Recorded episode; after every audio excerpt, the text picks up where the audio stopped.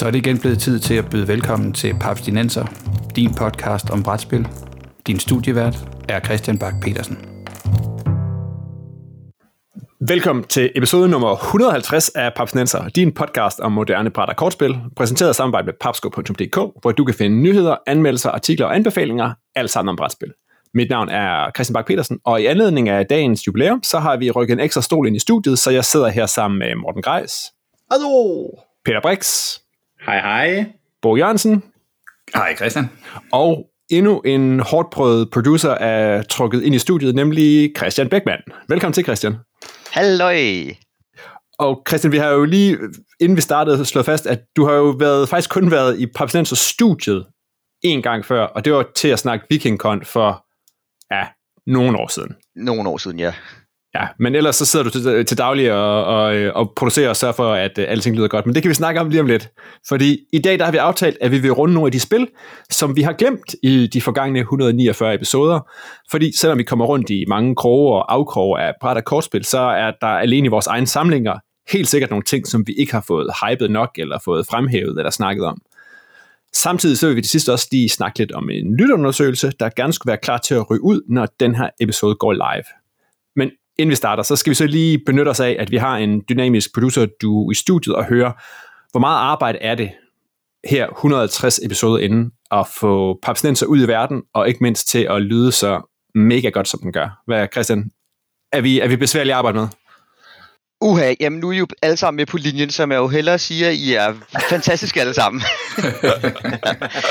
øhm, jamen, hvor meget arbejde går der i en episode? Øhm, jamen altså, der er, jo, der er jo selvfølgelig en masse forarbejde, som, øh, som skal laves, hvad for et emne der skal. Men jeg sidder jo i slutenden, så når I har siddet og drukket kaffe i studiet og øh, sludret, så kommer jeg på, og bruger vel et par timer eller sådan noget. Det kommer også meget an på, hvad det er, der bliver, hvad der skal snakkes om. Nogle episoder, de er jo bare lige ud af landevejen. Nogle gange har I været i Essen, hvilket jo er et øh, frygteligt fantastisk miljø, som overhovedet ikke har 2.000 millioner andre mennesker i en stor hal, der snakker på samme tid. øhm, hvor man skal prøve på bedst mulig måde at fjerne en eller anden idiot, der råber for et eller andet mærkeligt obskurt tysk spil i baggrunden.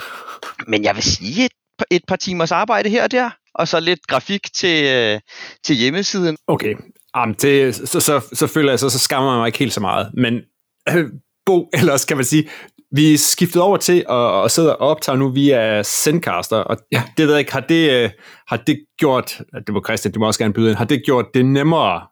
Fordi hvad, det er jo sådan et program, som kører på nettet, og så øh, optager den vores separate spor og samler dem, og de er i synk til at starte med. Har det, har det skåret toppen af, af tiden? Nej, det Nej. synes jeg egentlig ikke, det har. Jeg synes, altså det har, øh, øh, bare sådan til alles forståelse, så sidder vi jo ikke sammen, når vi optager det. Så, så det vi har gjort før i tiden, det er, at hver man optog sit eget lydspor, så bliver de filer sendt til, øh, til Christian og til mig, og så har vi ligesom lappet hele udsendelsen sammen igen, så det har givet en eller anden illusion. Ikke at vi har brugt en masse tid på altså, hvad skal vi sige, rumklang og sådan noget, men, men har dog givet en eller anden fornemmelse af, at alle sad rundt om det samme bord og snakkede nogenlunde lige højt og sådan noget. Og det Sendcaster, øh, det staves z e n c a s t r.com. Øh, Sendcaster gør i virkeligheden bare det, at vi får optagelsen startet på samme tid. Vi kan alle sammen sidde og ligesom holde øje med, om slår hinandens mikrofoner ud, når de skal og sådan noget, og så får vi flyttet filerne til, en, øh, til et Google Drive, når vi er færdige. Så Christian som mit forarbejde, når vi skal producere udsendelsen, er bare, det ligger lidt mere til højre benet. Det, den er lidt mere serveret, når vi får filerne. Øh, apropos nu, så kan jeg se, at Grejs han er gået offline.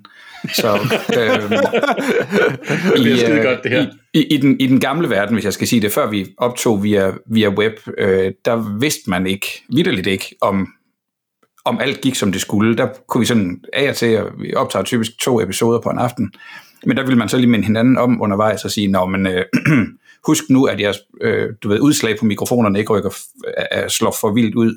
Folk får flyttet lidt på sig, og vi sidder op og snakker her i et par timer, øh, får rykket lidt rundt på stolen. Måske rykker man lidt tættere på mikrofonen, og lige pludselig så slår man bare den der brandlatter op. Og, og det kunne godt ødelægge noget, eller det kunne godt give noget svært materiale at arbejde med bagefter. Der er vi måske lidt bedre i stand til at kigge hinanden. Eller kigge hinanden når, når Peter har verdens højeste, højst lydende tastatur, Ja. Ja. men det hjælper en, en webløsning ikke på. men, men, men det der med at lære at sidde stille og ikke, altså nu, nu får I det lige råt for udsødet. Så. Ja, ja men det, der er ganske mange gange, og det tror jeg også er sluppet med ud i udsendelserne. Men, det tror jeg også. Øh, men, men der er jo ganske mange gange, hvor lad os lige prøve at slå Knitias øh, øh, ludografi op og, og tjekke, hvad han egentlig har udgivet, eller hvornår var det nu i årstal, et eller andet, et eller andet skete.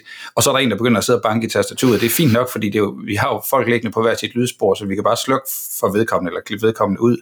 Men når det sker, når, når Peter taster samtidig med, at han snakker, så begynder der at ske noget, ikke? Så, så kommer man på arbejde. Eller så lader man det bare fare og sige, ja ja, det er sådan der. Så, så undskyld, ikke kun til, ikke kun til lytterne, men også til Bo og Christian. Ja, det er faktisk... Ej. Det, du, lige om lidt, så vil, så vil Peter forsøge at, ved at slå i tastaturet morse, undskyld. Morse, undskyld. Jeg vil sige, der, har, der er mange andre mere generende lyde, som vi har slået med igennem tiden. Jeg kan huske, at jeg begik den fantastiske fejl at interviewe uh, Henning Ludvigsen ude i min have. Det var en super sommerdag, sådan en august uh, aften, hvor han var på besøg fra Norge, og, og, og jeg tænkte, det var oplagt at sidde derude og snakke og jeg havde da mikrofonerne stød, trukket så godt med ud i haven, som jeg nu kunne, men hold kæft, der var pipfugle i haven, som jeg jo så måtte slås med bagefter, fordi det, det, det bare på alle mulige måder præg af, at det ikke var optaget under kontrollerede forhold. Okay. Det kan også være, Christian, kan du også, øh, du er også en af dem, der sammen med Mike Ditlevsen øh, sørger for, at vi kommer på YouTube også, og der har vi jo været noget tid efterhånden. Er der, øh, er der noget ekstra arbejde i det? Hvad er det, der skal ske, når man, når man pludselig skal lave en podcast, som jo ellers kun er lyd, og skal ud på, på en platform som YouTube? Og altså, vi har jo i, uh, vi har på den her måde valgt at, at sige, at vi skal ikke have video på. Og det er nok også meget heldigt, at vi ikke har et live feed af alle, fordi så ville vi jo være nødt til at, at rydde op på vores skrivebord og være præsentable ja, uh, her under corona-shutdownen. Øhm, men, men selve arbejdet, selvfølgelig er der jo noget skabelon, der skal laves, men det er lidt ligesom at lave en podcast. Så i virkeligheden så er det relativt overskueligt at tage hver enkelt taler og få eksporteret på sit eget spor, lagt ind i en skabelon, og så lige få skrevet den rigtige titel på, og der skal jeg da ærligt indrømme, der er der nogle gange, hvor man har sagt, åh, vi er da ikke ved afsnit 104 længere, og det er jo 30 afsnit siden. Nå, så må vi køre filen ud igen. Men, men selve det at lave den, er, er egentlig ikke et særligt stort arbejde. Vi snakker måske et kvarter på en god dag. Men okay. mindre selvfølgelig igen, nogen har været øh, på rundtur og har lavet interviews med otte forskellige mennesker, og der skal skaffes billeder af de forskellige ja. folk, og så, så bliver det sådan lidt større omgang. Men de her standard episoder, hvis man må kalde dem det, der er ikke det store i. Okay. Øhm, og så får man jo også lov at, at genbruge billederne, som vi i forvejen har på hjemmesiden, og som jeg i øvrigt går og hygger mig enormt meget med at kunne lave. Dejligt. Fedt. Cool. Det var så en lille øh, intro til, øh, til de ting, der, øh, der, der går i sådan en omgang papsnenser, øh, øh, inden den kommer ud til lytterne. Og igen, øh, tusind tak både til, til Bo og Christian og, og Mike, som også sidder der. Altså, jeg er ikke sikker på, øh, det, var, det var nok ikke blevet så godt, hvis det havde været øh, Peter og, og, og, Morten og, og Christian, der havde, havde kastet sig over det her enhændigt. Så øh, super fedt. Sniksnak. Ja, ja, præcis. Man kan, man kan lære meget på 150 episoder. Vi vidste heller ikke, hvad vi lavede, da vi startede, hvis jeg må være så øh, ærlig. Men jeg tror, Christian, og tak for, tak for takken, men jeg tror måske virkelig, vi skal, vi skal hanke lidt op i os selv, når vi nu sidder her i episode 150, og ikke gå den, den sikre slagende episode, som, som Beckmann siger, at det er nemt nok at lukke op, når tre mand bare skal sidde og snakke i et, i et studie. Men der er måske også nogle sjove interviews på tværs af Atlanten, eller, øh, eller i en larmende hal i Essen, eller øh, altså, der skal vi også være bedre til at komme ud af, af den der comfort zone. Øh, og, og nogle gange, så kan det da godt være sådan lidt, jamen, hvordan, nu passer min skabelon pludselig ikke længere, eller nu kaster vi os selv ud på noget dybt vand, og skal finde ud af lidt genlære, hvordan vi så svømmer derude, og det, det skal vi være bedre til. Ja, helt sikkert. Øh, jeg tænker, der er, der, er, der er masser af liv og muligheder, øh, uudforskede muligheder i Papstenser endnu, så øh, ja. cool. Men ellers så havde vi som sagt aftalt, at vi skulle, øh, at vi skulle snakke spil, som vi havde øh, groft overset, øh, og kigge tilbage på de forgangne episoder og udpege alle de mangler, der har været. Øh, de fede vi ikke, spil, vi ikke har, øh, har fået kigget på, eller ikke har fået kigget nok på. Og jeg vil allerede nu sige, nej Peter, Lords of Waterdeep er ikke specielt forsømt i sammenhæng, så det synes jeg, du skal ja. krydse din liste. Er, det, er vi okay? Ja, jeg, jeg, jeg kommer nok, når vi når til det, kommer jeg nok til at spørge, fordi jeg er notorisk dårlig til at huske, hvad vi har snakket om. Så jeg spørger nok lige, har vi været forbi X? Ja, ja præcis. Okay. Bare, bare så jeg ikke, du ved, blamerer mig alt for meget. Så kan, så kan Beckman klippe det ud. Vi, we'll fix it in post. Er det ikke din yndlingssætning, Christian? Jo, jo, det er præcis, præcis det. Vi, øh, vi tryller det ud. Godt, okay. Nå, og der er selvfølgelig alle mulige risiko for, at det, det, vi kommer til at nævne nogle spil, som faktisk har nævnt. Fordi ja, 103 episoder, det er alligevel uh, pænt mange timer podcast. Men, og, altså, og, og år. Også. altså, og år. Ja. Men, men, men episode hver anden uge, så, så 150 episoder godt tre år, ikke? Jo, det har taget fem Ej, det er seks, det er seks år. Seks år. Tre sæsoner. Det er det, jeg sagde. Tre sæsoner. Det, det skal også... Ord og matematik. Ja. det er godt. Jeg er god til det. Okay. Nå, men som sagt, jeg, jeg har øh, lige taget teten, fordi jeg vil godt starte, fordi jeg har samlet en lille trio af nyere spil, det vil sige også nogle, jeg tænker, at folk kan gå ned og købe, hvis de vil. Og fordi det er mig, så har jeg selvfølgelig øh, tydet til, øh, til det mest øh, forventelige øh, side i bogen, og nej, det er ikke Martin Wallace, men det er Reiner Knizia.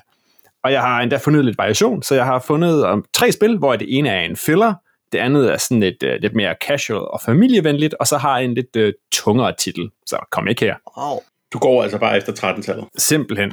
Det er også, uh, som sagt, vi sidder og optager det her, der er det faktisk lige i, uh, i eksamenstider, så det er helt fint. Det første spil, jeg lige vil fremhæve, det er den ældste af titlerne. Den er fra originalt fra 1995, og er en filler, der hedder High Society. Den er kommet senere. Jeg har en ret lækker udgave fra Osprey Games med noget super lækker artwork. Det er den, der er i print nu. Det er den, der er i print nu, ikke? Mm, det er det. Og fordi, øh, og det er et, øh, det er jo et, øh, et, et, hvad hedder det, et aktionsspil, så allerede der har jeg måske øh, kastet Peter af. Yep. øh, og det, Reiner har jo lavet, øh, altså ikke mindst så er Modern Art jo er sådan lidt en, en, en klassiker, når det kommer til aktionsspil, men, men i High Society, der gør han lavet han laver nogle super elegante twists på ret få kort. Altså det kunne næsten være sådan et button shy 18-kortspil. Fordi i High Society, der spiller man ja, okay, nu kommer, nu kommer temaet. Man kan sikkert også gøre det med pingviner eller Game of Thrones eller et eller andet. Men i High Society, der er man, øh, der er man sådan nogle lidt øh, ekstravagante øh, mennesker, som gerne vil øh, købe nogle fede ting og flash alle de øh, lækre ting, de har købt. Altså, det kan være øh, nyt tøj, det kan være lækre ferier, det kan være øh, champagne, det kan være absint, det kan, det kan være alt muligt fancy stuff. Og det er så repræsenteret i nogle kort. Til at starte med har du også nogle penge, og så gælder det som om at så bliver de her kort, de bliver flippet over, og så kan man se, ah, nu kom der øh, otte couture op, og det er så mange victory points værd til sidst. Og så sidder man så og kører sådan en helt klassisk budrunde, hvor, øh, hvor vinderen får det her ting, og så gælder det som at, at akkumulere flest fancy ting for, for de penge, man har. Men Regner, han smider så lige et par, et par twists ind. Klassisk Regner. Så for det første, så hedder den, at når man normalt sidder man og byder, ikke, så får vinderen får selvfølgelig præmien. Den, der er bydt højst, får præmien, betaler, de andre beholder deres penge. I dækket, som man kører igennem, som består af 16 kort, der er der også nogle kort, som er ligesom øh, skandaler og negative ting. Når dit kommer op, så kører man i stedet for en budrunde på ikke at være den, der får det kort. Ah. Det vil sige, så sidder alle folk og byder på ikke at få kortet, og den første, der så giver op og siger, okay, så tager jeg den, beholder så sine penge, mens alle de andre, de skal betale de penge, de har budt, for ikke at få den her ting, som er noget med at halvere din victory points til sidst, eller aflevere et kort, eller sådan noget. Nogle ting, der trækker ned. Så der er lidt nogle, sådan nogle ekstra overraskelsesting ind midt i spillet. Og hvad er det sådan rent tematisk? Det, er, det kunne for eksempel være en skandale, okay. fordi man er sådan nogle socialites, så, så er der en skandale eller et eller andet. Right. Derudover, så kører man med nogle penge. Man har kun en af hver mønt, så vidt jeg husker. Men den første, man øverst man har, den hedder en 25, så er der en 20, så er der en 15 og 10, og så kører det ned efter. Når du handler og byder, så har du kun de penge, og du kan ikke veksle. Det vil sige, hvis du kun har dine øh, 20 og 25 tilbage, så kan du ikke sige, jamen, så vil jeg godt have nogle 1'er, og så vil jeg byde 16 eller sådan noget. Jamen, så må du byde 20, eller så må du byde 25.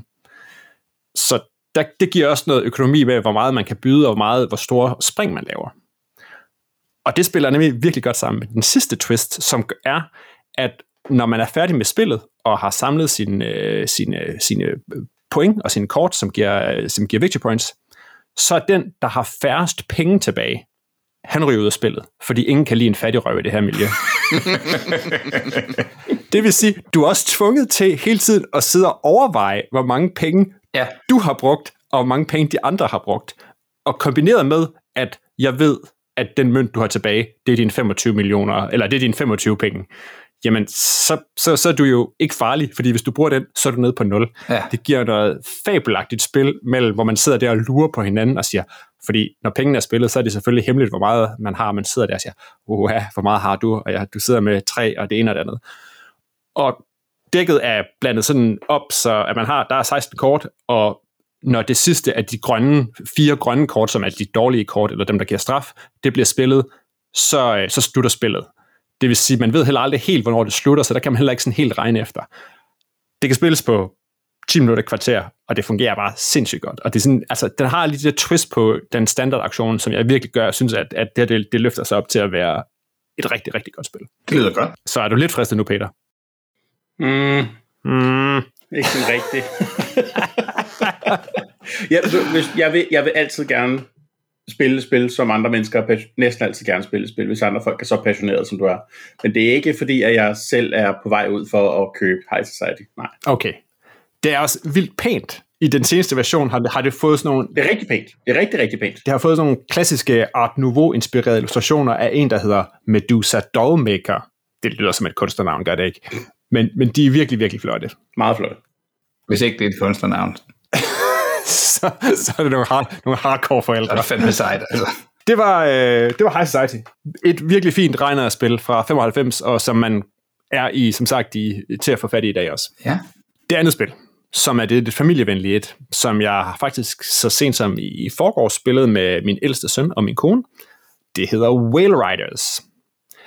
Og har igen fantastisk artwork. Det har nemlig artwork af Christians øh, favorit, Vincent Dutro, som øh, laver noget, noget super lækker brætspilskunst. I Whale Riders, der spiller man... Øh, det igen, det kunne være hvad som helst. det er et regnerspil. Selvfølgelig kunne det være hvad som helst. det er et regnerspil. Det kunne være ret meget forskelligt i hvert fald. Men ideen er, at man er sådan nogle valrytter i et andet mytisk Island.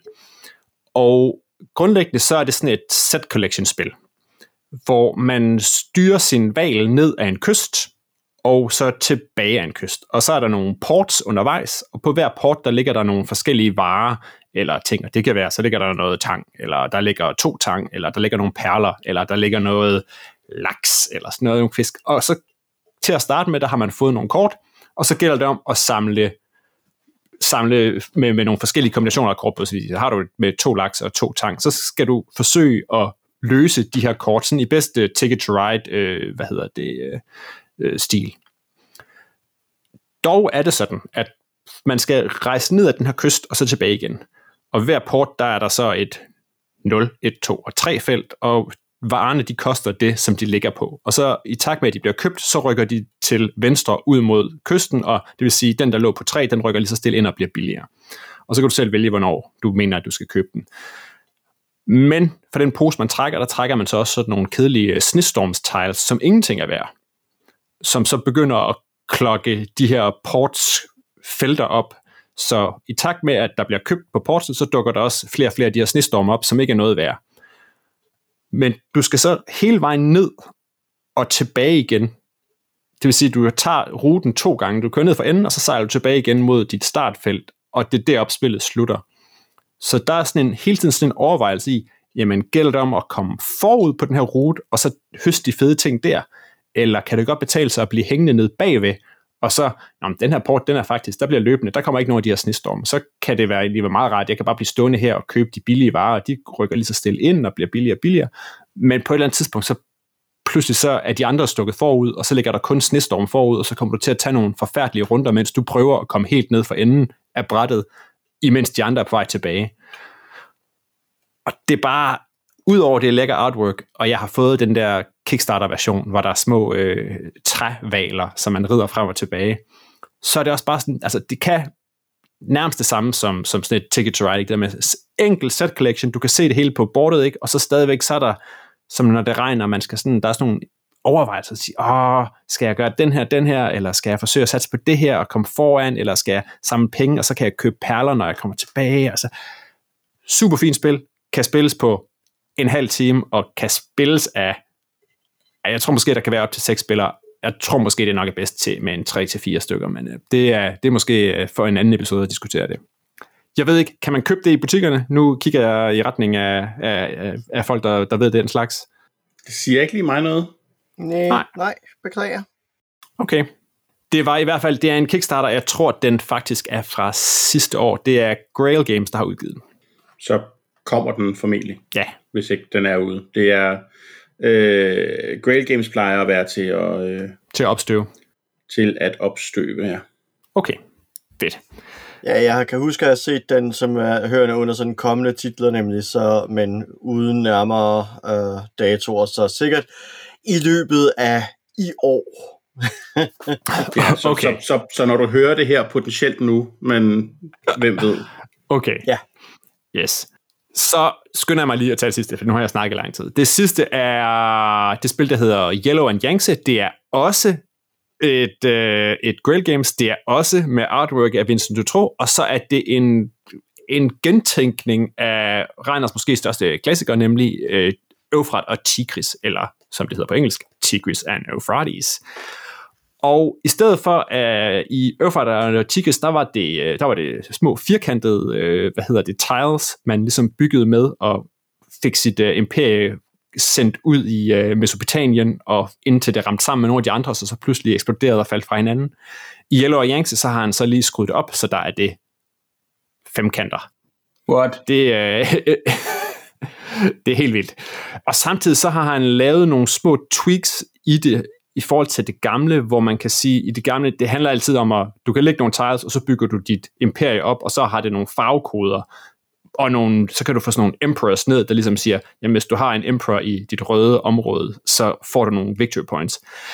I det her, så at, og i Euphrat og Tigers, der galt det bare med at få de her emperors ned, og høste så mange af de her victory points. I Yellow and Yangtze, så har han så, det er jo for øvrigt så, altså, det er jo så to kinesiske floder, i stedet for to egyptiske flåder. Øh, og, men her der har han så gjort, at de, øh, ligesom de her leaders, som er fede, når de kommer ned på bordet, de har pludselig også en effekt, når de er oppe. Når du ikke har spillet dem endnu, så har de også en effekt på spillet. Og det giver en rigtig god dynamik i spillet, synes jeg, hvor man sådan siger, ellers så i det gamle, der kunne man lidt godt bare sådan go through the motions, altså sige bum, bum, bum, det var helt tydeligt, hvor man skulle hen. Her der er det sådan lidt, ah, holder jeg min, min krigsleder lidt tilbage, fordi jeg skal i kamp med dem herover eller giver det mig nogle federe victory points, hvis han faktisk, hvis min, jeg beholder min gule leder her op bagved. Og altså, det kan rigtig meget af det samme som, som det andet, men har fået sådan et, et, et løft, som gør det lige en tand mere dynamisk, og jeg synes faktisk, det fungerer rigtig godt. Jeg har, nok, jeg har kun spillet det få gange, men, men det er, det er en, en rigtig, rigtig god reimplementering af Tigris og Euphrates. Og så har de igen Reiners øh, øh, sjov, sjov måde at regne victory points på, nemlig det med, at man samler victory points i, eller man samler point i forskellige farver, og den farve, man ligesom får lov til at tælle victory points med, det er den, man har, øh, det er den, man har færrest i. Så det kan ikke betale sig kun at køre rød, fordi hvis du kun har en gul, så er det de gule point, du bliver, du bliver vejet på til sidst. Så også et, øh, et rimelig nyt spil, jeg tror det er fra 2018, og som sagt, hvis I siger Grail Games er også til at få fat i, så, så tænker jeg, at det er det. Ja, den, den her har jeg rent faktisk set øh, mere end en gang, så den, ja. den kommer, øh, kommer drøbende. Ja. Og øh, kan, kan helt sikkert anbefales. Et, øh, et, et rigtig fint spil for, øh, for man sådan lidt mere seriøse gamertyper.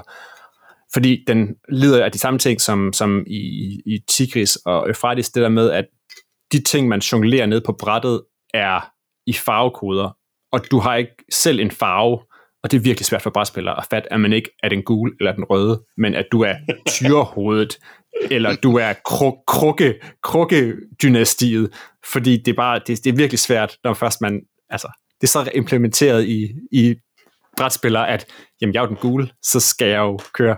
Nej, du er alle, vi er alle sammen gule, og vi har alle sammen en, det her. Du skal holde øje med ikonet i stedet for. Det er så svært at finde ud af. Det var øh, en øh, trio af regner. Alle sammen er nye slags. Han er for vild. Wow. Er der nogen, der... Øh, I bør ikke matche det. Er der nogen, der har noget... Jeg tør ikke sige noget, ikke efter Nej. det der. Skal vi tage... Hvad, hvad med dig, Christian? Du er, du er den, der har siddet og lyttet til os, der snakker om brætspil, og jeg, du er god til at tage... Altså, du er rigtig, rigtig god til faktisk at, at tage noter undervejs, hvilket gør det nemmere at fylde, fylde hjemmesiden ud bagefter, fordi du faktisk noterer ned, hvad vi Jeg snakker om. prøver i hvert fald. Nogle gange så kommer der jo nogle obskure spil, som jeg aldrig nogensinde har hørt om, hvor det så bliver sådan en lille leg, hvor, hvor en eller anden har... Øh, jeg tror, det var de, øh, de Macher, eller de Macher, eller sådan et eller andet af dine tyske, tyske Ja. valg, valgspil, hvor jeg var sådan lidt, undskyld, hvad var det, han sagde der? øhm, så, så det er sådan en lille leg, vi leger, hvor jeg nogle gange skal gætte, hvad præcis hvad der bliver sagt. Ja, ja. ja. Indimellem så kommer det med lydskrift. Indimellem, så bliver det fonetisk, og så et par spørgsmålstegn bagefter, og så... Så ja, altså, jeg vil jo selvfølgelig øh, bringe øh, Lords of Waterdeep op, fordi jeg synes, det er et fantastisk spil. Hvorfor har vi aldrig snakket om det? Ja, det, øh, det er Det underligt. er lidt mærkeligt, ikke? Ja. Øhm, nej, og, og den, den kan man sige, den er måske ligesom dækket ind. Og jeg er jo typen, der køber spil primært på anbefalinger, så det er svært at bringe noget nyt til bordet, fordi jeg har jo den her fantastiske podcast, hvor jeg får alle mine råd fra. Åh. Dig, Sauer. Mm, ja, yeah, it's an option. Øhm, jeg har faktisk, øh, en af dem, jeg havde kigget på, det er Dice Forge, men så sad jeg og googlede lige, og den er faktisk også blevet nævnt indtil flere gange, øh, selvom jeg synes, det er et fantastisk spil. Så den, jeg lige Det er så godt. Ja, så den jeg lige tror, jeg vil tage frem her, som ikke er blevet nævnt så meget, det er øh, Villainous. Uh. Disneys Villainous i mit tilfælde. Spillet øh, går i al sin enkelhed ud på, at man spiller forskellige Disney-skurke. Så det er ikke et heltespil, du er en bad guy. Og hver skurk har så et unikt objective i det her tilfælde. Så, øh, så øh, Kaptajn Klos opgave vil være at fremskaffe, øh, få adgang til en ønske, få Peter Pan i bestemt sted, øh, sted hen og besejre ham. Øh, Prins Johns formål det er at tjene så meget guld i spillet, som han overhovedet kan. Så der er meget tematiske win conditions, som er individuelle for hver spiller. Og spillet bliver spillet på den måde, at man har et, øh, et dæk, som er individuelt igen. Jeg har et, et hvad skal jeg kalde det for, et henchman deck og et, jeg kan ikke huske, hvad det hedder, men et, et, et helte i anførselstegn dæk. Så jeg spiller mine egne henchmen, så i Kaptajn Klos tilfælde, så vil det så være hans forskellige pirater, og de andre spillere kan så kaste debuffs i deres tur mod mig, hvor de så spiller min histories helte. Det vil sige igen Peter Pan, der vil det være øh, Wendy for eksempel. Og det betyder også rigtig meget, at jeg så danner par med et Disney-leksikon herhjemme, som jo selvfølgelig gør det øh, lidt, lidt mere attraktivt. Og hun er ikke den store brætspiller til standard, så derfor er jeg jo rigtig glad for, at jeg endelig har fundet noget, der ligesom kan matche derhen af. Og jamen, det, jeg synes bare, det er et rigtig godt spil, og det at temaet er så integreret, det vil sige, når, når vi sidder og spiller mod hinanden, så spiller jeg, jeg spiller Peter Pan-historien. Øhm, eller jeg spiller prins John, eller jeg spiller øh, den lille havfru fra Ursulas synspunkt. Øhm, og der er selvfølgelig kommet masser af expansions. Man kan også spille Scar, som jo er min personlige favorit. Og så vidt jeg husker, er det også blevet rebrandet i en Marvel-udgave, hvis man er mere til den slags. En, der er en Marvel Villainous, og den, de har lige annonceret den første udvidelse til Marvel Villainous. Øh, og der skal man jo holde tungen lige i munden, fordi de to Villainous-serier er ikke kompatible med hinanden, så man kan altså ikke lave Disney Marvel Villainous crossover, hvilket jeg er ret ked af, uh, fordi uh, jeg har lige pillet Villainous af min liste over ting, jeg gerne vil nævne. uh, for jeg har lige netop investeret i den tredje udvidelse til uh, Disney uh, Marvel Villainous, uh, så jeg har lige endelig fået fingrene i Perfectly Wretched, så, så nu Ja. kan jeg endelig komme til at prøve at spille uh, Cruella de Vil blandt andet. Ah, ja. Nå, men de er ikke Du må- kompatible. Ærgerligt. Eh, meget, ja. Ja. Du må, du må lære mig det en gang, Morten. Jeg vil gerne prøve det. Hjertens gerne, det, det må vi finde ud af. Um, det må jo komme på en liste over ting, vi skal mødes og spille. Jeg tænker, at den liste kun bliver længere. Jamen, tydeligvis en god anbefaling, Christian. Fedt.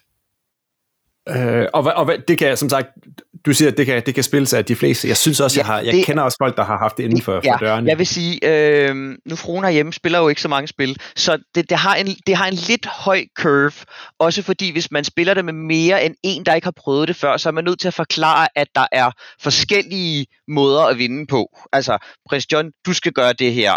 Scar, du skal gøre noget andet. Men de har været, øh, det er Disney, så de har været ret flinke til at lægge sådan en lille booklet med, der basically vil svare til, sådan spiller du det her dæk.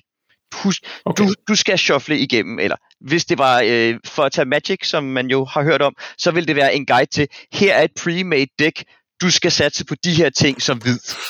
Bum. Ja. Øh, så det gør det meget mere overkommeligt at, at komme i gang med. Okay. Fedt. Cool. Jamen, øh, Disney Villainous, eventuelt Marvel, er hermed øh, addet, addet til, øh, til, til anbefalingerne. Hvad med dig, Morten? Hvis du nu, nu har du pillet den af, har du, øh, har, har du noget andet i reserve? Ja, Uh, det har jeg jo heldigvis, og jeg kommer jo nok til at nævne, det bliver jo svært at undgå at nævne et eller andet, uh, vi ikke har bragt på banen før, for altså, jeg kunne jo eventuelt snige en talisman ind her. Uh, har I hørt om Space Hulk? ja, det var nemlig det. Uh, jeg har det her nye talisman Hulk. Um, nej, uh, um, jeg havde tænkt, jeg har tænkt i forskellige baner, og jeg mener ikke, at vi har været inde på One Frugt Unartet. Nu kunne jeg forstå, at Christian helst vil have titlen på tysk, så vi må hellere... ja, tak. Good luck with that. Øhm, og One Frugt Unartet er jo, hvad skal jeg sige, en klassiker for mange, og en af de her ting, som inden for brætspilsbis, hvor Peter og jeg er, der er det jo øh, hørt ligesom Bonanza og ting og sager, som spil, der ser sig selv. Øh, og derfor er rigtig rart at have, øh, som, når man pusher spil til folk. Øh, One Frugt Artet er et spil om, øh, om at bygge italienske renaissancebyer, hvor man har de her sådan, øh, personkort på hånden. Man vælger et kort, lægger ned med bagsiden opad og giver hånden videre til de andre spillere, til den næste spiller. Så det har sådan en drafting-mekanik. For nogen så er det her også kendt som Citadels. Ah. det skal jo have lige parentes bagved. Ja. Og jeg, og jeg har engang, og jeg har engang haft et onde Fyrt und Adel stående fundet i en genbrugsbutik, så, så jeg genkendte det med det samme, og jeg så sagde, hvad fanden er det nu der? Hvad fanden er det nu? Jeg, jeg, jeg kan huske den titel. Yes.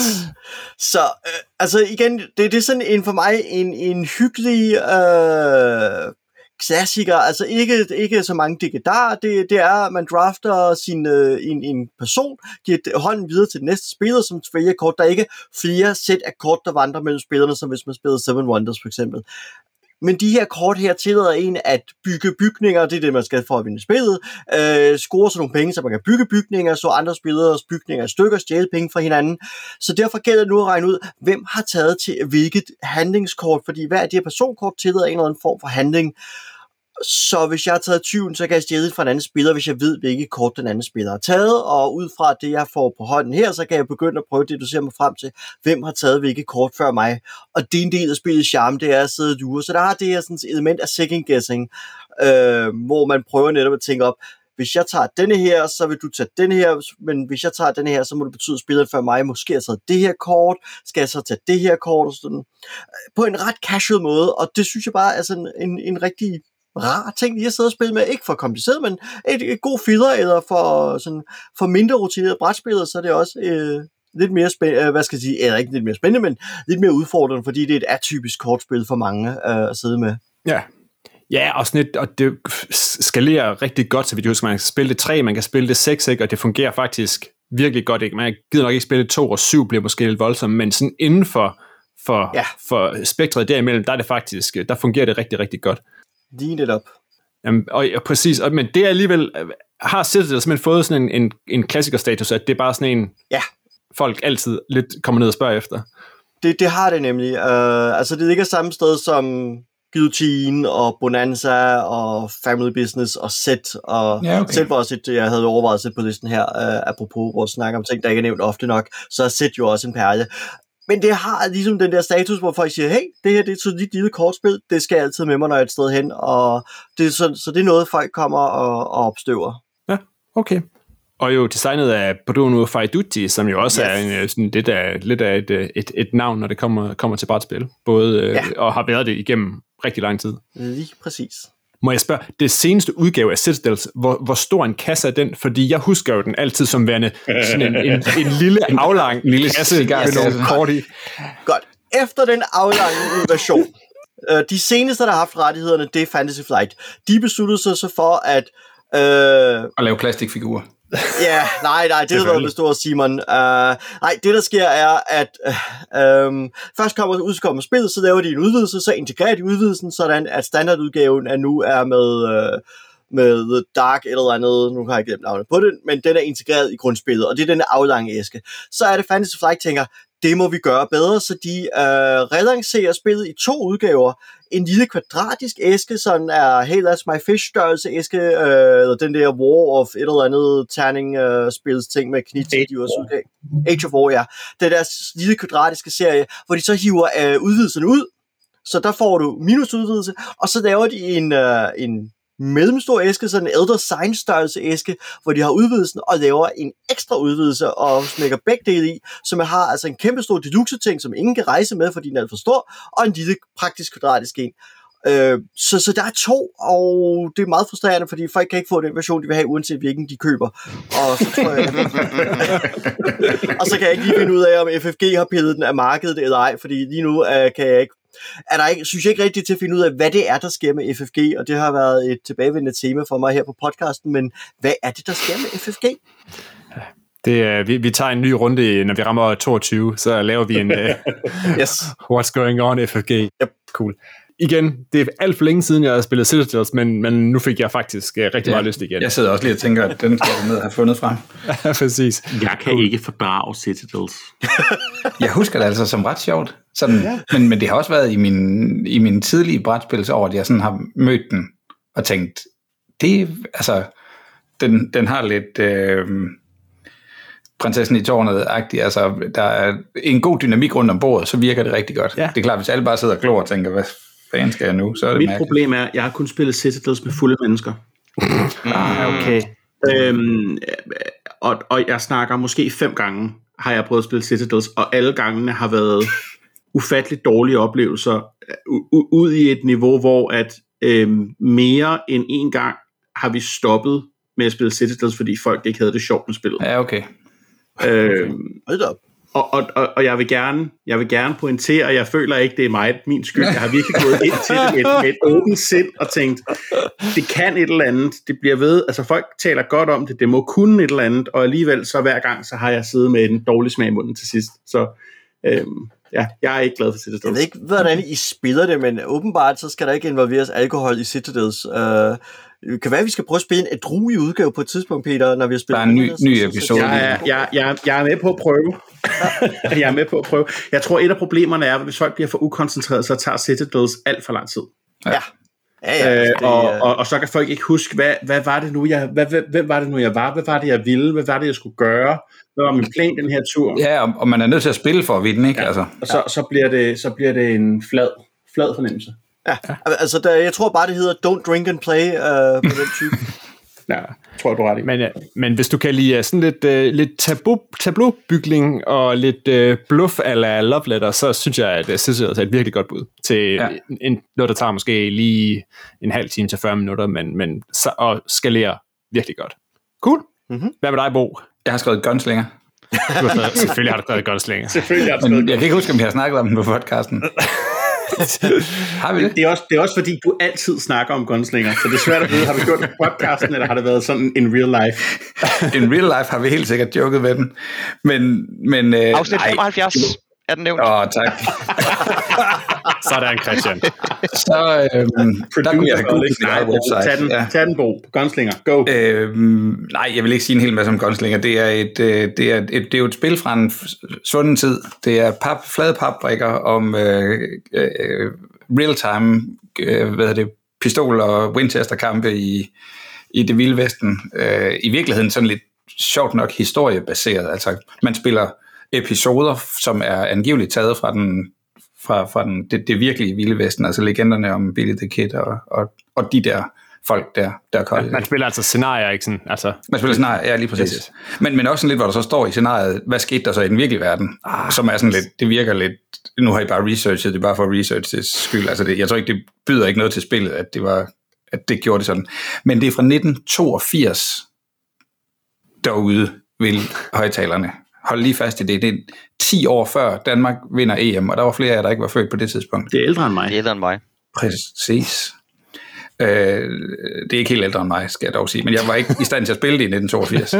Men, men det er bare sjovt, fordi det for mig står som sådan en... en øh, her var virkelig et spil, som ikke var nemt, øh, og, og alle andre spil, jeg havde mødt indtil, jeg ved ikke hvad, jeg har måske mødt det, da jeg var omkring konfirmationsalderen, det har været derby og landmandsspillet og rullen terning og flytten brik og måske et eller andet omfang svar på et spørgsmål, som jeg aldrig rigtig har, har har, har troet på, eller det ved jeg ikke, som, som, eller som, øh, som konfirmand, der ved man ikke noget alligevel, så man kan ikke slå nogle voksne i et, i et quizspil.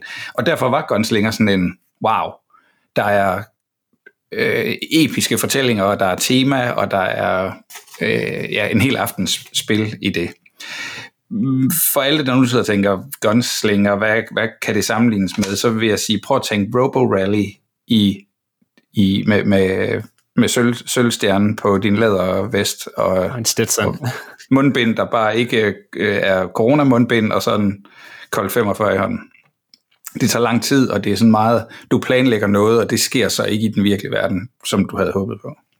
Ja, hvor lang tid er det, det tager at spille, sagde du? Altså, det tager en, en god, altså et, et scenarie ved at to tager en tre timer, det er ikke urealistisk. Okay. Øh, og hver mand spiller en person, og, og den person sidder hele tiden og planlægger, øh, så vidt jeg husker, 7 sekunders segmenter. Så det er sådan ligesom, hvad har du tænkt dig at gøre de næste 7 sekunder? Vil du blive ved med at sigte, eller hvornår vil du affyre skuddet? Og der har du kort, som er, eller actions, der ligesom er på hver sin side af et kort, så du kan ikke, øh, hvad skal vi sige, hvis du har spillet kortet ned for at være den ene effekt, kan du ikke også spille den ned for at være den anden effekt, så der er flere steder, hvor du sådan må vælge, vil du vil du dukke dig, eller vil du have stikke hovedet frem? Det må være to sider af hver sit øh, kort. Så der er noget, noget mekanik deri, hvordan du, altså hvad muligheder du har. Øh, og så er der en masse, så vidt jeg husker, sådan nogle kæder af, øh, du kan ikke spille run, før du har spillet walk, og du kan ikke spille sprint, før du har spillet run. Så det vil sige, hvis du vil op og lave et sprint, hvor du rent faktisk vil begynde at få noget afstand øh, på din lille papbrik på et, øh, på et hekskort, jamen så kommer det til at kræve dig de syv sekunder at komme op i fart for så at sprinte. Øh, og så har, sidder man hele tiden sådan og planlægger sig, okay, nu, nu er det tidssegment over, alle tager deres kort op tilbage på hånden, og så spiller man sådan ned. Så hver karakter har et grunddæk, måske en 15, 15 sådan dobbeltsidet øh, actionkort, øh, og så har man øh, bonuskort, altså ekstra kort, som er øh, Wyatt Earp eller øh, David Crockett, de har så, om ham her, han er bare verdens sejeste mand med en økse eller med en kniv, eller han, ham her, han kan kaste med dynamit, som ingen andre kan, eller sådan noget. Ikke? Så det er så øh, øh hvad hedder det, specifikke kort, de får ned i deres dæk. Men det er ikke deck building, altså du, du sidder ikke og, og, og trækker op og siger, uh, det var en lortehånd den her runde. Du har hele, hele kortstakken at, at vælge fra. Og manøvrere Og så er det bare slow motion. Altså, ja, man kan okay. tydeligt, typisk se, du ved, sådan en halvanden time før, at du bliver slået på næsen, at nu bliver du slået på næsen. Altså. det er sådan virkelig. Også fordi men folk de får ligesom taget opstilling, så har du the good guys i den ene ende, og så har du banken i midten, og så har du the bad guys i den anden ende. Og du kan, sådan ligesom, du kan godt sidde og kigge på kortet og tænke, ja, yeah. på et eller andet tidspunkt, så er der jo en eller anden spasser, der tror, han kan nå at løbe hen over hovedgaden, og det kan han ikke. Og så har vi ligesom balladen derfra, men det, det er lidt uh, trainwreck uh, slow motion. Okay. Jeg har skrevet, øh, jeg har skrevet Blood Rage ned. Jeg vil bare gerne lige mobbe Bo med at sige, ja. nu vil jeg ikke snakke så meget om Gunslinger, og fem minutter senere er du klar til næste spil. Fem minutter er hurtigt. hurtigt. Gunslinger-tid I, i, i Gunslinger. I Gunslinger-tid, der er det mange runder. Det er virkelig mange runder på. Ja. Øh, hvor mange af jer har prøvet det? Jeg har udsat nogle af jer for det, kan jeg huske. Ja, Jeg har ikke prøvet det. ja, jeg er blevet Ja, udsat for det. Okay. Jeg er ret sikker på, at jeg også er blevet udsat for det. Ja. Ja. Eller også har du, har du bare haft æsken frem og forklaret, og så gik du ja, hjem. altså det er jo Avalon Hill fra, fra 1982, så det er, det er fra en svunden tid. Ja. Nu siger du også, at det tager op til tre timer. Altså det kommer jo an på, hvordan det er. Det er også et ret ubarmhjertigt spil. Så vidt jeg husker den runde, vi spillede det, der var der jo en, der bare desværre blev tappet i hovedet i anden runde, og som så bare kan bruge en time spilletid på at ligge og bløde. Ja. han, øh, han, det, det, der sker rent spilmekanisk, det er, at han planlægger, hvad han vil gøre, og inden han så får lov til at eksekvere det, så trækker han nogle delay-kort, og delay-kortene gør, at han aldrig rigtig kommer til at gøre det, han havde håbet på, for han skal lige afvikle delaysene først. Og hvis du er tilstrækkeligt smadret, så trækker du måske to eller tre delay-kort hver runde, så der er hele tiden en, en lille potentiale. Han er ikke ude af spillet, sådan, altså med streg under, men chancen for, at han nogensinde kommer til at gøre noget, der betyder noget, den er ret lille. Og, Det er fjollet. Jeg har skrevet Blood Rage ned. Har vi snakket nok om den? Den har vi jo så rundt om et par gange, men det ved at være nogle, nogle episoder siden. Det er fordi, jeg synes, tror vi sav... Jeg mangler nogle... Ja, Hvad mangler du på? det var, det var mit forsøg på at snige et spil ind, der havde figurer. Ah, Øh, men kunne du så ikke have nævnt øh, 878 i stedet for? Jo, det, har, det har vi også haft nævnt, har vi ikke? Ja, den har vi også, ja, den har vi også Altså nævnt. Blood Rage, det er over 100 afsnit siden. Det var i 37'eren, så det kan vi det- godt snakke om. Det kan du bare se. Ja, det Hvad med... Det Øh, betyder fire år. it's, a, it's a Wonderful World? Oh, den har vi ikke været inde på endnu. Nej, den tror jeg er blank. Nej. 2019. Jeg tror, det var en Kickstarter. Det var Det det er det også. nok, men øh, den er i retail, og den er også blevet oversat til dansk. Ja, Yep. den vil jeg godt give mine øh, anbefalinger. Det er, det er den nye Splendor. Fedt. Sådan. hvor man drafter, øh, trækker nogle, øh, nogle kort op og tager hele tiden sådan det, du synes, der passer bedst til, dit, til din civilisation, og sender resten videre, så du har sådan lidt chancen for at sige, ej, John, der sidder ved siden af mig, han skal godt nok ikke have det her kort, så det er jeg nødt til at holde på. Det er der trods alt mere ræson i, men jeg skal også på en eller anden måde have, have mine egne ressourcer øh, til at, at, at blomstre og blive til noget. Og de kortfabrikker eller øh, ideologi, eller hvad det nu er, du har fået spillet ned, kan du bruge til at lave nogle betalinger og ligesom giver noget, noget autoøkonomi til de efterfølgende runder. Spillet var kun fire runder, og, og det er virkelig øh, meget den der, hvor man sidder og tænker, Åh, hvis jeg lige havde den femte runde, så ville alt det her ville klikke og gå op i en højere enhed. Men, men du gør boet op efter fire runder, og det er, det er rigtig fint. Det er rigtig fint. Cool. Så, Det har jeg faktisk overhovedet ikke bidt mærke i, men øh, klart værd at holde øje med. Ja. Cool. Jamen, skal vi lige runde af? Peter, øh, du har øh, lidt haft øh, nej-hatten på på flere af de andre spil, vi har spillet, så Uh, pis. Så, nu, nu er jeg ham, der bare er negativ igen. hvad, hvad, har- hvad har vi fået snakket for lidt om, Peter? Øh, jamen, jeg bliver nødt til at spørge. Jeg jokede før, men jeg ikke kan huske, hvad vi har snakket om. Det, det er jo nogle gange sådan, så der kommer folk hen og snakker om, af mig om den nyeste episode, vi har lagt ud. Og øhm, det, den store hemmelighed er, at vi optager nogle gange to-tre måneder i forvejen. Ja. Øhm, fordi, fordi vi er vi planlægger nogle gange lidt god tid, nogle gange så dukker der bare et eller andet op til venstrebenet, der måske haster lidt og sådan. Og, og øh, altså tre måneder efter, der er det sjældent, jeg kan huske en eller anden kommentar, jeg har lavet med et eller andet spil. øhm, jeg ved ikke, om I andre nogensinde bliver mødt af det, men det er sådan lidt, øh, en lidt, lidt akavet situation, når folk sådan øh, gerne vil snakke, snakke med om den afsnit, det afsnit, de lige har hørt, og så kan man overhovedet ikke huske, hvad man har snakket om. Øhm, har vi snakket Potion Explosion? Er det en ting? føler, vi har talt om, men, men igen, det er sikkert 100 episoder siden. Uh, det, det, er jo, øh, det er jo fra før to- 2020, uh, altså det, det er jo længe siden. Jeg husker den ikke lige. Nej, jeg er også tilbøjelig til at sige, ikke, ikke not on my watch. Fordi, altså Potion Explosion er jo, øhm, det, det er et spil om at lave, øh, man går på troldmandsskole, og så skal man, øh, så skal man til Potion Class og lære at lave øh, øh, potions. Det er i navnet. Øh, men det det i virkeligheden er, det er, det er sådan nogle match 3 spil, sådan noget som øh, Bejeweled eller øh, Candy Crush, men, men oversat til brætspil. Så det vil sige, du har sådan en pap- eller plastikaggregat, alt efter hvilken udgave af spillet du har, hvor du hælder en masse øh, glaskugler op i, som der så ruller ned og ligger rundt omkring, og de er så i forskellige farver, de her glaskugler. Og når det er din tur, så får du lov til at tage en glaskugle op derfra, og så ruller de andre jo ned. Og hvis du får to kugler af samme farve til at ramme sammen, så eksploderer de. Det vil sige, at du får lov til at tage alle dem op. Og hvis de næste så også, der ruller ned, så har samme farve som den er tilbage, så får du også lov til at tage dem. Så det er sådan, en, sådan noget med, med, med mønstergenkendelse og, og sidde og, prøve på at manipulere de kugler, der ligger derude. Så du kan for eksempel altid bede læreren om hjælp. Det vil sige, at du, du får lov til at tage en, en kugle for at... Altså en kugle op, som ikke trigger explosions. Til gengæld så giver den dig et minuspoint til sidste spillet. Så får du sådan en, en, en minuspoint ting. Og det du bruger de her kugler til, det er, at du har nogle øh, tomme øh, trylledriksflasker liggende foran Det er rigtigt, ja.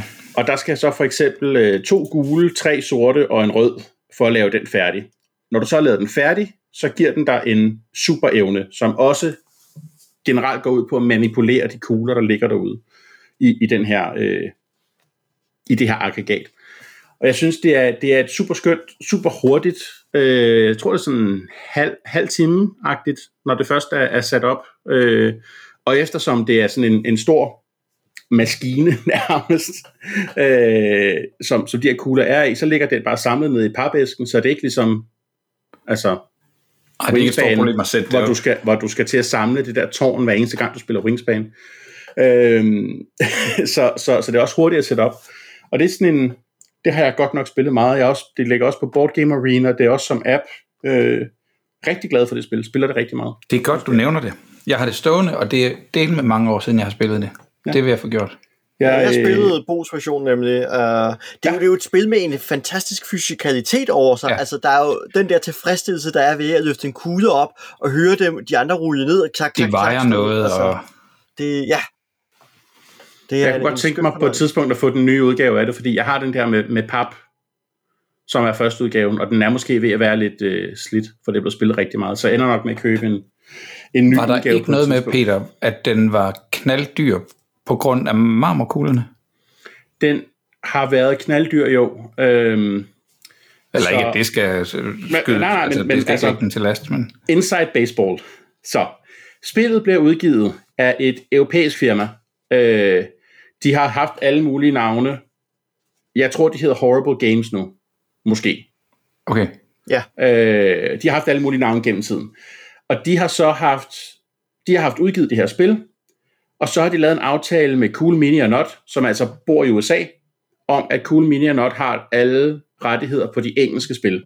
Hvilket betyder, at den europæiske producent sælger det til en engelsk producent, der så sælger det til en europæisk distributør, det vil sige mig, øh, eller en af alle mine konkolleger rundt om i Europa. Ja. Og vi skal alle sammen tjene penge. Yes. Øh, og så ud over det, så er det et ret, øh, ret komponenttungt spil. Så, ja. Så, øh, så øh, indtil de ligesom fik, fik lidt bedre styr på hele produktionskæden og har fået sådan nogle ordentlige supplier, så har det været dyrt. Jeg ved, den nye udgave, der kommer snart, øh, skal være noget billigere end den gamle udgave. Okay. Men, men jo, det har været dyrt, og det er sådan en... For jeg, husker, en jeg, jeg husker det som sådan en, en 650 kroners agtig størrelse der tilbage for en 5-6 år siden. Jeg, jeg tror, du har ret, og det har været sådan en, der har kostet... Øh, altså, jeg, jeg tror, jeg købte min i Essen for 40 euro, måske. Ja, okay. Øh, så, så det, er, øh, det er bare sådan en... Der er nogle gange sådan nogle træls situationer i, i brætspilsverdenen, at øh, en, en, en, en europæer, så, så, så spil bliver fragtet på tværs af verden af flere omgange, og, og Ja. så, så, så bliver det dyrt. Det lyder ikke som nogen- Og for miljøet. Nej, familien er omstændighed. Og, og så alt det her snak om, om kugler, det fik jo pludselig mig til at minde et spil, jeg har spillet tidligere i år, som hedder Gizmos. Er der nogen af jer, der spillet det? Nej. Jeg har Det ikke har spillet det, men jeg har kigget på det og tænkt, åh, Det er virkelig vildt, så måske skal vi bare tage en hel, øh, en hel øh, hvad hedder det? marble, marble episode. Og. Gizmos, der, der, der falder der sådan kun én stribe kugler ud, men, men dem kan man så også tage og bruge til at aktivere ting, og så har det sådan en vanvittig roborally øh, byg engine ting, som sådan er helt, er helt skør. Men præcis med sjove, forskellige farvede glaskugler, der falder ud af et tårn, og det, er- og det kan Det helt det. sikkert noget. De unge mennesker, de vil have glaskugler. det er det. Fedt. Cool. Det var da også et uh, forholdsvis bredt spektre fra Potion Explosion til Gunslinger over Regner. altså, kom ikke at sige, at Papsnenser ikke, ikke fagner bredt. uh, men inden vi slutter, så skal vi også lige rundt, fordi uh, vi har en lytterundersøgelse på beding. Vi er altid interesseret i, hvad I lytterne synes om papsnenser, og derfor er papsnenser snabelag papskubber også altid åben. Men vi tænkte, det kunne være fedt at få lidt flere tal og hårde facts ned, og nogle gange så hjælper det, hvis man lige øh, prikker til folk. Peter, det er dig, der er vores øh, spørgeskema Buffin. Hvad ja. kan lytterne forvente af et, øh, et papsnenser spørgeskema? Jamen, altså, øh, spørgeskemaet er jo sådan en, for mig at se, sådan lidt tvækket ting. Ikke? Øh, det giver os en hel masse information om jer, der sidder og lytter med lige nu. Øh, hvad kan I godt lide? Hvad synes I er fedt? Øh, men, men samtidig er det jo også jeres mulighed, nu, nu taler jeg direkte til lytterne, det er, jeg bryder den fjerde væg. Ja. Det er jo jeres, jeres mulighed nu for at fortælle os, hvad I synes om det, vi gør. Altså, så der kommer jo til at være ting omkring øh, afsnittets længde. Hvad snakker vi om? Hvor tit udkommer vi? Alle, alle de her ting er jo noget, som, som vi gerne vil vide mere. Vi har en masse forudindtagelser om, hvad I synes. Vi, for eksempel har vi en forudindtagelse om, at I synes, det her afsnit er for langt. Ja. øh, kan, kan jeg se på timeren, der tæller lige nu. Øh, jeg mener at huske husk Bos mål, øh, som det blev statet en gang, at man skulle kunne cykle til og fra arbejde og være færdig med sit afsnit. Korrekt. Øhm, hvor jeg synes også, det er meget sigende, at vi omtaler lytterundersøgelsen i slutningen af et et times afsnit. Ja, øhm, så, så sådan nogle ting, sådan nogle ting er, så, så, det, så det er jeres mulighed for at fortælle, øh, hvad I synes, vi gør rigtigt, hvad I synes, vi gør forkert, og, og vores mulighed for at få af- eller bekræftet alle vores ufattelig mange antagelser om, øh, om, om podcasten og jeres holdning til den. Præcis. Og som sagt, folk er jo altid velkommen til at fyre løs, men, øh, men jeg, jeg, jeg håber også virkelig, at vi får noget, noget fedt input, og hold jer ikke tilbage. Vi kan godt, øh, vi kan godt tage lidt kritik. Vi synes øh, generelt, så I, I, har vi nogle virkelig søde lyttere, synes jeg. Yep. Samtidig så har vi også snakket om, om vi ikke uh, skulle få lavet noget lidt eksklusivt merch til Papsnenser, så hvad siger, altså nu kigger jeg igen på Bo og Christian, fordi det er jer, der er de uh, mest uh, kompetente, der kommer til grafik og den slags. Kunne vi måske nå at få lavet nogle uh, fancy Papsnenser krus klar inden, vi, inden for en overskuelig fremtid, som vi oh, måske så vi kan udløde, trække lod udløde blandt, blandt, dem, der svarer dem, som på, svarer på spørgeskemaerne. Det synes jeg lyder som en god idé. Cool. Det kunne også være, at vi skulle øh, prøve at skrue op og sige, måske kunne man en gang imellem tyre, altså øh, ikke rigtig tyre, billedligt talt tyre, tyre et krus efter nogle af vores øh, tierstøtter, som og det er på, på min kappe, ikke har fået så meget ekstra for deres support her det sidste år. Øh, men jeg vil godt love, der er en bonusepisode på vej. Den er optaget, og den lander på næste fredag som nummer 151. Og den, øh, den handler om brætspil og børn. Altså fysisk med børn, ikke børn som tema. De findes også derude. Men... vi, har også, vi har også fået nogle, nogle meget eksklusive øhm, uh, alternate artwork tiles til Azul af, af, af der, hvor jeg arbejder, som jeg tænker, vi kunne udlåde os. Fedt. Det kunne være et vi, tidspunkt, og så, og så kaste dem efter nogen. Igen. Har vi ikke også stadigvæk en white box stående? Vi kaster dem ikke rigtigt. Det ved jeg ikke. Øh, det... Hvis, hvis jeg har Jeg har. okay, fedt. okay, der vil komme... Øh, der vil komme fede ting øh, til, øh, til nogle af dem, der, øh, der udfylder vores, øh, vores spørgeskema. Det manglede bare. Præcis. Og det skriver vi selvfølgelig mere om ind på, på øh, eller i hvert fald under som show notes på den her episode. Så fyr løs, så øh, prøver vi at øh, billedtalt kaste noget den anden vej også. Hvad siger I? Øh, er der noget andet, vi skal runde, inden vi takker af fra episode nummer 150? Jeg vil bare sige, at det har været 150 mega fede episoder. Lad os gøre det igen. Vi tager 150 til. Ja. Ja, 150 mere. 150 mere. Okay, det er en aftale. 6 år til senere. Shit. Okay. Som sædvanligt, så kan du finde links til de spil, vi har snakket om, samt tidligere episoder på papsnenser.dk eller på www.papskubber.dk-podcast. Husk at du støtte Papsnenser på tier, så kan du med i lodtrækningen næste gang, vi udvælger en lytter, der kan vælge indholdet af en bonusepisode, og det bliver som sagt snart.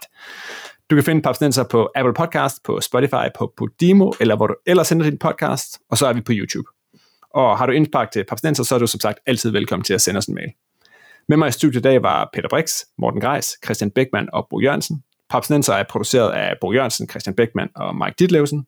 Mit navn er Christian Bak petersen og på vegne af Papsnenser skal jeg sige tusind tak, fordi I stadigvæk lytter med. Vi tager som sagt en masse episoder flere.